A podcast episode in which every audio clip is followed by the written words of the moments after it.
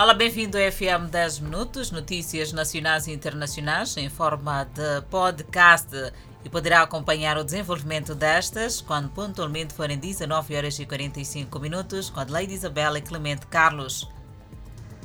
Olhamos para o setor da educação, onde o governo moçambicano voltou hoje ao Parlamento para responder às inquietações dos deputados. E para o setor da educação, Carmelita Namachlua falou do processo de avaliação para as provas finais neste ano de 2020.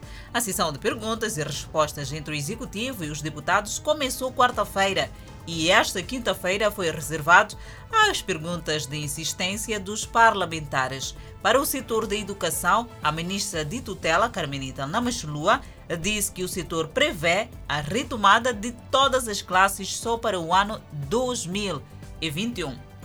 E todos sabemos porquê, por causa da pandemia da Covid-19. Entretanto, para as classes que retomaram as aulas presenciais ainda este ano, isto é, as classes com exame, o processo de avaliação vai obedecer às matérias dadas pelos professores, sem penalizar os alunos, visto que nem todas retomaram, pois não reúnem ainda condições uh, para tal. De recordar que as aulas presenciais da décima classe, ou melhor, da décima segunda classe, retomaram a 1 de outubro e as da décima classe e do terceiro ano da educação de adultos iniciaram no dia 19 de outubro. Enquanto isso, o regresso aos estabelecimentos de ensino dos alunos da sétima classe foi precisamente a 2 de novembro. É preciso olharmos para frente. O processo de ensino e aprendizagem não pode parar por aqui. É preciso olharmos também o distanciamento social. É preciso olharmos para todas as formas de prevenção da Covid-19 para não podermos nos infectar nos estabelecimentos de ensino. Falar de ensino, mas também vamos falar de assédio sexual. Foram expulsos da Polícia da República de Moçambique os dois instruendos que se envolveram sexualmente com 15 instruendas, engravidando-as no decurso do 40 curso básico da Escola Prática da Polícia em Matalane, no distrito de Marraquém, na província de Maputo. De recordar que este assunto moveu muita tinta e muita gente reclamou, queria saber como é que seria o desfecho. Aqui está. A informação foi partilhada esta quinta-feira em Maputo pela ministra da Justiça, Assuntos Constitucionais e Religiosos, Helena Kida. E isto foi na sessão de perguntas ao governo pelos deputados da Assembleia da República. Segundo o jurista Paulino Cossa, que é nosso jurista residente na Miramar, Trata-se de práticas que mancham bom nome da corporação. A ministra destacou ainda a problemática dos raptos como uma das grandes preocupações. Entretanto, ainda no âmbito da violação de conduta da corporação, de acordo com Helena Kida, mais de 200 membros da Polícia da República de Moçambique foram expulsos de janeiro a outubro do corrente ano por práticas de diversas ilicitudes. Cá está o desfecho do assunto. Matalani também deixou-se ficar aqui. Mais 200 membros da PRM que foram expulsos só no mês de janeiro a outubro do ano 2020. E cá estamos nós, eh, seguimos com o Instituto Nacional de Saúde, que aumenta a capacidade diária de diagnóstico de Covid-19. Dia após dia, os casos positivos aumentam e a capacidade de diagnóstico torna-se mais exigente, numa altura em que o país necessita de incremento de testagem. E ainda neste âmbito, prevê-se a instalação de centros de diagnóstico em mais províncias do país. O equipamento foi entregue pela Organização Mundial da Saúde e foi adquirido com o apoio do gabinete da Commonwealth para assuntos externos e desenvolvimento. Seguimos com outras notícias. Desta feita vamos falar de governação e integridade.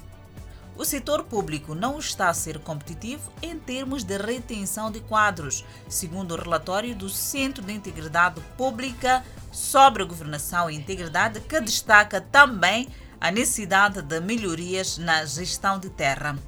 Falta competitividade no setor público em termos de retenção de quadros, situação agravada pelo fato de, nos últimos anos, haver mais cidadãos com ensino superior a buscarem melhores condições de vida. É uma das constatações do relatório sobre governação e integridade em Moçambique, resultante de um estudo desenvolvido pelo CIP e também destaca o setor da educação como o mais desafiador. A governação de terra mereceu destaque no relatório do Centro de Integridade Pública, que denota má articulação das instituições que gerem terra e atribuem direito ao uso e aproveitamento. O relator elogiou o fato de, nos últimos anos, ter baixado o número de denunciantes de pagamentos de subornos para serviços públicos. Uau, que bom! E a transparência e prestação de cotas mereceram destaque no relatório do CIP, que refere também que há leis e políticas convincentes, mas que não são implementadas. O Centro de Integridade Pública a trazer aqui mais um relatório. Seguimos com outras notícias. Balcão de Atendimento Único registra elevado número de solicitações para alteração de licença de atividade. São barracas e bares de venda de bebidas alcoólicas que estão a dar lugar a bottle store, restauração e boutiques.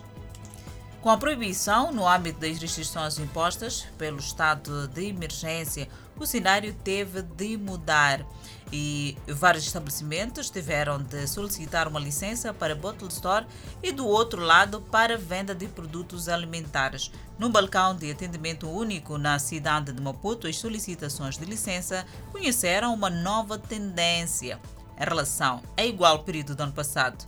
Uma diferença notável. Nos primeiros três meses do primeiro estado de emergência, o baú interditou as suas atividades, fato que fez com que nestes últimos dias a demanda de documentos seja maior. É assim que muita gente vai fazendo aquilo que chamamos de resiliência. É preciso olharmos para outras formas de ganhar o dinheiro para não termos que perder e termos que entrar para outros atos. Bem haja esta forma de resiliência. Olhamos os combustíveis. Entraram hoje em vigor novos preços de combustíveis no país. A medida é saudada por setores que usam combustíveis nas suas atividades. Foi em baixa que a Autoridade Reguladora de Energia efetuou a revisão dos preços dos combustíveis. Com efeito, a gasolina passou dos 64,22 meticais o litro para 62,50. O gasóleo passou dos 58,95 para 57,45 meticais o litro. Algumas pessoas que ganham a vida no mar há 20 anos Dizem que por diversas vezes já enfrentaram a fúria do mar e a escassez do pescado, mas nunca desistem por ter seis filhos. Para ele, a notícia da descida do preço, do preço neste caso da gasolina, veio como prenda de Natal porque vai diminuir os custos e aumentar a renda familiar. O mesmo sentimento é partilhado por vários taxistas que já estão na área desde anos então, que dizem que esta revisão de baixa de combustíveis e de gasolina, em particular, uh, usado pela maioria dos taxistas, vai reduzir os impactos negativos provocados pela Covid-19 neste setor. E as pessoas, os nossos municípios, adiantam, no entanto, que uma redução de 4 a 5 meticais em combustível seria uma decisão mais acertada, pois iria alavancar a economia desacelerada por vários choques. Continuamos a olhar as notícias nacionais e desta feita vamos falar dos raptos que estão a deixar centenas de agregados familiares à beira da fome. O caso mais recente dos trabalhadores do, de um restaurante na cidade de Matola, que suspendeu a atividade até segundo proprietário janeiro do próximo ano. Rapto, dizem empresários e parentes, fenômeno recorrente e aparentemente longe de se resolver no nosso país. Há no meio destas ações trabalhadores e seus dependentes arrestados à incerteza e algumas vezes ao desemprego. Falando mesmo deste restaurante na cidade da Matola, uh, arrastados possivelmente ao sofrimento estão 70 trabalhadores, que é a reabertura em princípio marcada para janeiro de 2021 pois a família ainda mostra-se com muito medo, sente muito medo depois do rapto desta moça na Matola. No local ninguém quer falar do assunto e o medo é generalizado. Entretanto, o Cernic, na província de Maputo, sem dar entrevista, disse que as investigações prosseguem. Enquanto decorrem investigações, os criminosos não param depois do rapto na Matola, mas um outro empresário foi vítima dos sequestradores e neste momento ainda encontra-se em cativeiro. É ponto final com esta notícia triste do FM 10 Minutos. Obrigada pela atenção dispensada, o desenvolvimento destas, quando pontualmente forem 19 horas e 45 minutos. Adelaide Isabel e Clemente Carlos.